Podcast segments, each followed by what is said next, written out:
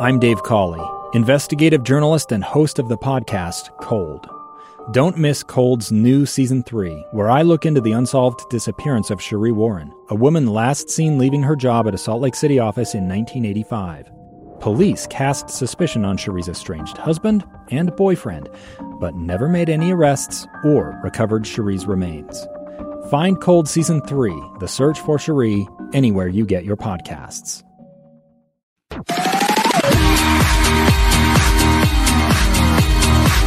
Hey, welcome to KSL Plus, the digital only newscast where we dive deep into some of the biggest issues of the day. So, after every natural disaster, pandemic, or other traumatic event, there are ripples felt for generations. The Black Plague, for example, led to the rise of workers' rights.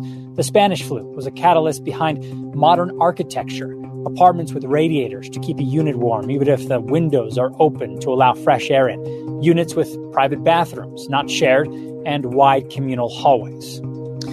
The Spanish flu put many European countries on the path to centralized medicine. World War II inspired our own employer based insurance. Young adults graduating college this year won't remember ever going to the gate to pick someone up at the airport. Most were just infants on 9 11. And of course, we can't forget what's happening right now. The families of 2.6 million people around the world who lost their lives to COVID, and countless more who have been impacted financially, mentally, or physically. But what changes will we see 5, 10, 20, 100 years down the road that will trace back to the year 2020 and COVID? One year in, we're looking at changes to healthcare specifically that will likely stick around as we head into what many call our new normal. We spoke to Dr. Russell Vinik, the Chief Medical Operations Officer for University of Utah Healthcare, and Dr. Patrick Carroll, Intermountain's St. George Regional Hospital medical director. Here are a few changes they hope or expect are here to stay. I think that we all have been a little bit more cognizant of uh, our activities and our interactions with each other and the impact that potentially could have on spread of disease. Um, as we move forward, I hope those are lessons that we haven't that we that we don't forget. Um, we have seen a dramatic decrease in influenza this year. We have seen a dramatic decrease in respiratory syncytial virus or RSV um, among children. Uh, our pediatric um, volumes, inpatient volumes, have dramatically decreased. Uh, the volumes of patients uh, here in St. George with our uh, pediatric unit are considerably lower than previous winters uh, and that's a that's a great thing. So how do we take the lessons and and move forward? I'd like to see us, and I hope we can be in a situation where we get the best of both worlds, where um, we're not we get back to not needing to wear masks, and I do believe um, we're we're getting there. Um, however, when I'm sick, when my uh, family member's sick, when my neighbor is sick, um, to reinforce that it is okay. It's all right to wear a mask. In fact, it's encouraged to wear a mask to prevent spread of, of respiratory viruses. And if we can do that, we may be able to have the majority of people not wearing masks and a, and a minority. There are countries in the world that have been doing this for, for a very long time and doing it successfully. I hope we've taken some of the stigma away from wearing masks when you're feeling a little bit under the weather and uh, preventing spread of that to, to other people. This flu season, the U.S. saw one pediatric flu death, where we usually see around 200. Experts say that shows hand washing, staying home when you're sick, and wearing masks really help and can help in the future. They mentioned advancements in medical research and the way doctors and scientists share their findings and the way we consume that information mRNA vaccines and adenovirus vector vaccines, those have been around for decades or more, um, but they haven't really hit prime time. Um, now they've proven very well, and in part because of the significant time and effort and money that's gone into the COVID research, um, they've been able to prove both of these as reliable ways to create vaccines. And so the potentials are so broad, um, not just in treating other diseases or infections or viruses, but but also cancers, for example. There's quite a few um, different cancer vaccine trials that are underway, um, where you can literally cause one's own immune system to attack cancer cells better, uh, and that gets a bit complicated.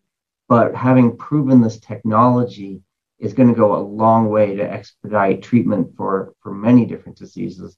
Cancer probably being highest on the list what we saw was a scientific community worldwide that really came together and in rapid fashion came up with answers to a lot of those questions. And we continue to hone those answers and, and learn more. But one of the big takeaways that I've seen is the uh, the public, I think, has been able to see medicine and science in action, and that's been I think at times frustrating for people because that's led to changing rec- recommendations, you know, from one week to the next or one month to the next. I think that's been confusing for uh, for people early on, but it's important for people to see that uh, see that happening, um, because that's how science works, um, and that's how we that's how we learn and make some pretty quick changes.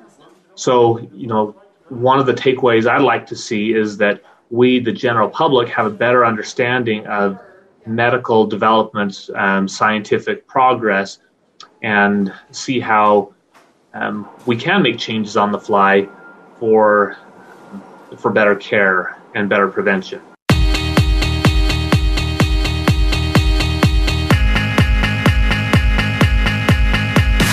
doing it for many, many years. They're the expert. Can I learn how to change my oil? Can I learn how to do a few things on my car? Certainly. Um, am I am I going to be at the same level as that mechanic? Uh, I'm not. Not without hours and hours and hours, and uh, truly probably years of years of experience. Um, the same is true for uh, probably every every profession, and um, and so one of the challenges that I think we we face in this information age is trying to identify which information is accurate information and which is not accurate information. And more and more, I think what we're seeing is um, is individuals, um, and I think we're all guilty of this. I I'm certainly guilty of this. Um, reading information in a particular area and feeling like we have uh, feeling like we're an expert feeling like we're you know we have as, as much information as much as the as the person that's truly that's truly dedicated their life to that to that specialty or to that um, area. And so as we do that, as we move forward, I think um, I think what we need to do is identify ways that that ex- experts can be identified as experts, and um, and those that are not experts certainly you know can and should have a voice. We've got you know, ways that, that can happen. Um, but to identify themselves as um, as an interested party, not necessarily as a as an expert. Um, so it's a it's a big opportunity, and I think Shelby, that's why we've seen more and more doctors um, in social media, whether that's you know Facebook or YouTube or Instagram or whatever the you know the uh, news outlets being more vocal. Historically, that didn't happen uh, as often. Historically, physicians really communication was through academic medical journals and academic scientific conferences. But because the information, because there are so many people sharing information that are not experts, I think it's it's incumbent upon us as the medical as medical experts to be more uh, available, to be um, more vocal, to share that information, so that there's um, there's not a vacuum um, of of accurate and reliable information from reliable sources. So we as a profession, I think, have to have to take that on and make sure that we're being um, appropriately transparent and uh, visible with the with information. And of course, healthcare providers' mental health is at the forefront of their minds. Most of us physicians we can handle anything for a week or two or a few weeks. We trained. um, and worked 80, 100 hour weeks routinely, and some of us still do. Um, but to do that for months and months on end, uh, and the mental toll that takes on our staff uh, is something that we really have to think through for the future. How do you prepare for that? You may have seen we had an in depth conversation about that a few weeks ago. You can find that episode on ksltv.com slash KSL plus. That's KSL PLUS and on the KSL TV app. But there was one big change both doctors brought up telehealth, telemedicine. Our KSL Plus producer Shelby sat down with Kerry Palakanis, the Intermountain Connect Care Executive Director, to see how telehealth is growing and what it could mean for marginalized communities. Okay, let's start broadly. How much was telehealth and Connect Care being used pre pandemic, and how has that grown in the last year? The growth is is very hard to measure. It's um, it, the numbers are so large. It's it's crazy when you talk about it. But I'll give you an example of where we were with just video visits at Intermountain um, prior to the pandemic. We were struggling to do about 10 video visits for basically a provider to call their patient in their home environment or in a non clinical setting. Um, we were doing about 10 a, a week um, and then in the height of the pandemic, we were up to about six to 7,000 per week. Um, so we rapidly scaled uh, from that 10 to the six to 7,000. We had a, a, just shy of about 100 providers in the, our system that were trained in doing telehealth before the pandemic. Now, almost the entirety of our 2,500 plus providers have access to telemedicine now and telehealth. Um, and so we went from not even hitting the mark of uh, of a percentage of, t- of uh, visits, provider visits that occur being telehealth to where now we average around 15% of all of our visits with patients occur through a telehealth environment. Um, during the very height of the pandemic, that was up to close to 50%. Wow. I, I knew it was going to be a dramatic increase, but that's beyond drastic. I don't even think there's a word to describe it. Well, especially to somebody like me, I've been working in telehealth for 15 years. And so um, I, I, described this to somebody yesterday. I, I spent the better part of my career in telehealth explaining to people what telehealth was. And it hit me last weekend when the Golden Globes did a joke telehealth visit with the, the uh, stars and their doctors that I no longer have to explain to people what telehealth is. It, it's now the norm. Um, and I would have never thought that ha- would happen in the speed that it happened. Um, I, I, definitely knew the capabilities because that was my area of expertise. But um, you know, it's just been delightful for those of us in telehealth to finally say, "See, I told you this was going to happen and this is going to work." Um, so yeah, it's been fun. Yeah, that was definitely one of my favorite parts of the show as well. It was just this communal experience that we just we all get it right now. Well, and for me, I flash back to, gosh, 10 years ago where I stood in front of the Baltimore Society of Medicine and tried to explain what telemedicine was to them. And, you know, it, I was, it, you would have thought I was describing unicorns. And, you know, would I have said, oh, yeah, 10 years from now on the Golden Globes, there's going to be this joke skit about telehealth? No, but, you know, that's just, so I, I say now I no longer have to explain it to the patients. Um, now I just have to help providers learn how to utilize the system appropriately and effectively. So that kind of goes into my next question. I know we've talked about about how uh, helpful this is for patients, but how has it been for providers? I know I had a telehealth appointment a few months ago, um, and my doctor was also seeing me from home. We were both in our rooms talking to each other. Um, so how has that changed um, kind of the way providers work, especially in clinical settings where you're just going in for a checkup. Yeah, and, and again, you know, I, I, come from a jaded perspective because I was doing it. Uh, I'm a nurse practitioner. I was doing a hybrid environment for many years when I was building telehealth. Um, but really there's a, a, lot of uniqueness to being able to see a patient in an environment different from a clinic. If somebody's in their home setting, I could ask you right now, can you take me to your medicine cabinet? and you could show me what's actually in your medicine cabinet instead of trying to remember what's in it you know we could talk about what over the counter medicines you're taking as well as prescription medicines i could ask you to take me to your bathroom and look for fall risks and so i get a window into the the true environment around you when i do telehealth especially when you're in your home environment or sometimes even if you're not in your home, you know, asking questions about, okay, you know, so where are you today and, and why are you there? Is it, you know, is it a, a situation of homelessness, um, a, a, safety issue? There's just so many different aspects involved with what we can do with telehealth. But I think the most important part is we get to see the patient where they are when they need to be seen versus the patient having to meet our needs and our environment. Um, from a provider standpoint, I think it's an incredibly great quality of life especially you know some people do telehealth from their office environment um, but you know if you can do it from home even better. I have uh, about 30 uh, connect care urgent care providers that work 100% from home and you know we cover 24 hours a day seven days a week. And these folks are actually in multiple states around us. They're not even necessarily in salt lake and so we're looking more and more now at workforce development with telehealth you know how could we provide um, jobs to people in re- rural and remote areas where jobs don't exist, but use them as telehealth opportunities.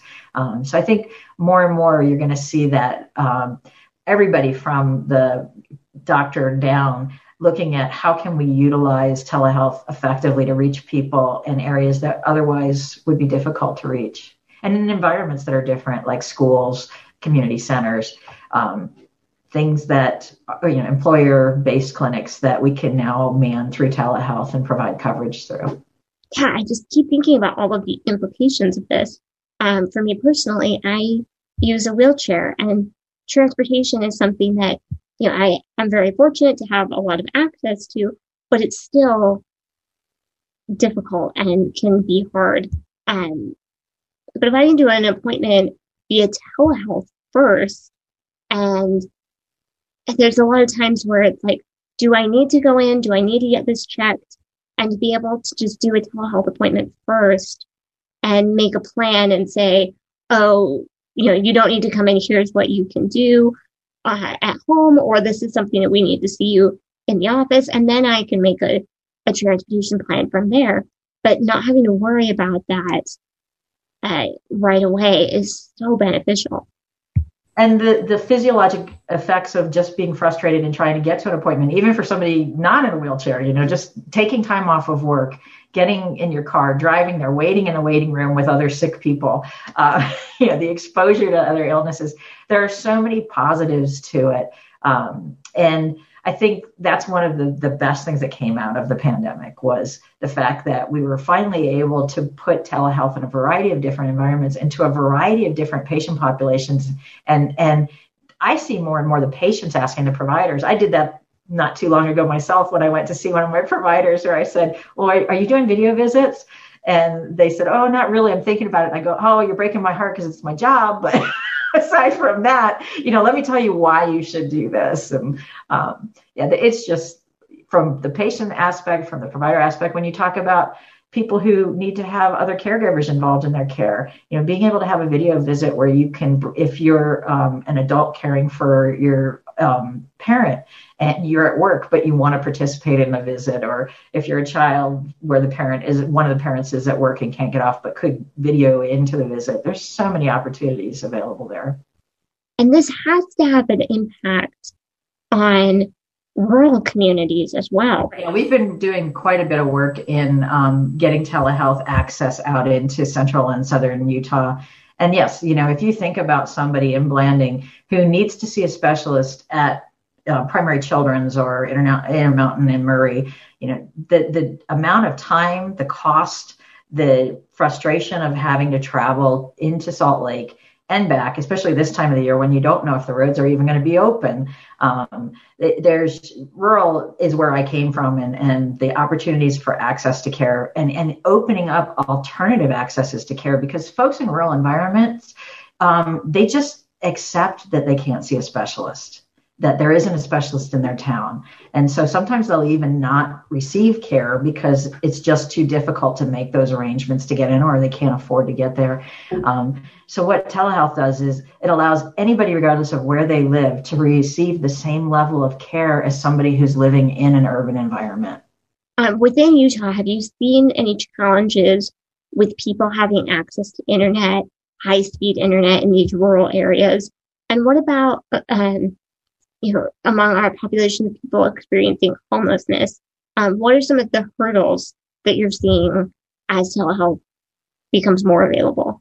Definitely the, the country at large, when you get outside of urban areas, that um, internet access and broadband access is a, is a problem. Now, the government has some programs to help address that, and they have been um, putting quite a bit of money into increasing broadband access in rural areas. But the good thing is that almost every rural environment I've ever worked in, and I've worked with quite a few, um, there's a library or a school that has broadband. And so it's one of the reasons why I get excited when I talk about school based telehealth, how you can turn a school into a community center, a health center by using um, telehealth. Um, but more and more, the technology is also moving towards cellular based technology and cellular access is much more uh, achievable than broadband access is at large. When we first started in telehealth, it was almost a requirement that you had broadband or internet because the bandwidth needed to be big enough. Now the technology has improved to where a patient can have a smartphone or a tablet and a device that's cellular enabled, and we, we're able to do the exact same thing. I have a friend who um, her grandparents live on the Navajo reservation, and they got water to their house seven years ago, and that's in the United States. Um, so I think we there are so many areas where internet access is going to be spotty, and we just don't think about that. When does an audio call work over a video call? Is that a possibility as well for some of these rural areas that may have less access to high speed internet? Again, I, am somewhat biased here. So I will tell you that whenever I have the option of video, I take the video with the audio. But it, you know, you mentioned your friend on the Navajo Nation. I worked in um, rural Maryland and I had patients who didn't have cell access at their home. The landline was all they had and they didn't have internet or cell. Um, so I'd take what I could get in that instance. But what video does to the audio is it enhances that. So if you're on the phone with somebody and they say, I'm fine, you go, okay, they say they're fine. Whereas if I look at you and go, I'm fine, you know, you get to see that the nonverbal, the facial expressions. Um, and it just, it's like the difference between taking a, a photograph or seeing a movie of somebody. You know, you, you get that four dimensional, three dimensional, four dimensional uh, approach to making that evaluation. And, and much of what we do in healthcare it does come from our history taking and asking questions. So it's not that you can't use audio, but you know the ability to be able to see somebody's body movements in relation to what they're saying and their facial mo- movements, and like I said, also that whole external background. You know, looking at I mean, mine's not very interesting today because I, I just painted my office, but you know, looking at what's in somebody's environment around them that you can't see on an audio, you know, you wouldn't have the access to in an audio visit yeah, like I'm in my high school bedroom because I had to move back in with my parents during the pandemic. And so here we are.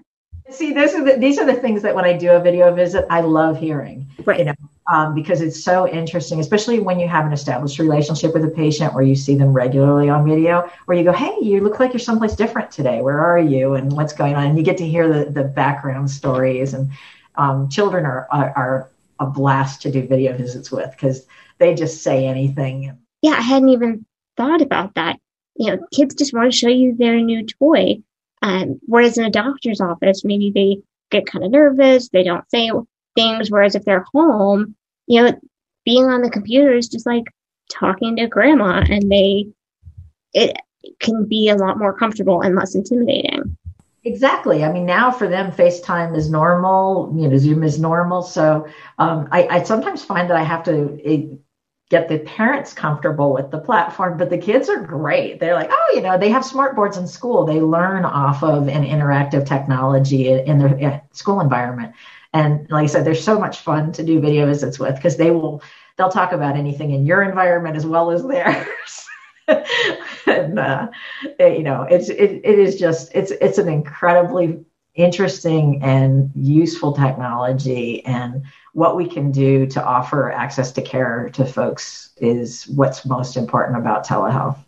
One question I did have as well uh, I called to set up a telehealth appointment a few months ago, and you know things may have changed in the last few months, but the receptionist said, "Oh, what insurance do you have? We want to make sure that your insurance is still covering uh, telehealth appointments." Is that changing? Are we seeing um, insurance companies now saying we're not going to cover this, or have they started to realize how beneficial this is? improving with time. And, and again, this is another thing that we can thank the pandemic for, because prior to the pandemic, um, insurance companies were very restrictive about where you could receive telehealth. Um, and home wasn't considered a valid place to receive telehealth. You had to go to a clinic like environment. So, you know, it was still somewhat helpful if you could go to a community health clinic and then have a telehealth visit with a specialist somewhere away. But um, the pandemic issued, uh, the government issued a bunch of waivers, COVID waivers that allowed us to expand telehealth access. And many of the insurance companies have followed suit with that during the pandemic.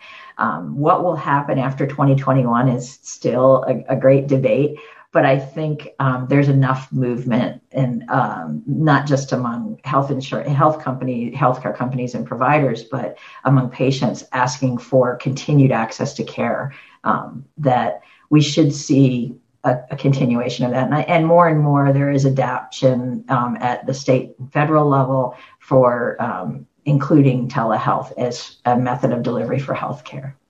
Yeah, I know mine personally has been really great. They've added the 98.6 app to our coverage. Um, and I have used that an embarrassing number of times um, just in the middle of the night when I wake up and something doesn't feel quite right and had some other issues. And so being able to open up that, talk to somebody and say, Hey, do I need to go get this checked out? Can I wait till the morning? Um, and they always say, you're fine, go back to sleep. Um, but just having that peace of mind has been really helpful.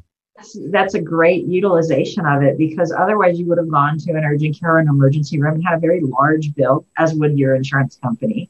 So you're reducing the, the cost of healthcare by using those types of apps. And, um, and we see that and, and, we track that with our Connect Care system as well. Um, and yes, it's, it's interesting now. So many of the insurance companies have bought telehealth practices like, you know, MD Live, uh, 98.6 or, or have partnered with them because they recognize the value of it. Thanks so much for joining us on KSL Plus this week. Join us next week on the KSL TV app, the website, or Facebook page as we look at changes to businesses from childcare to working from home. See you later.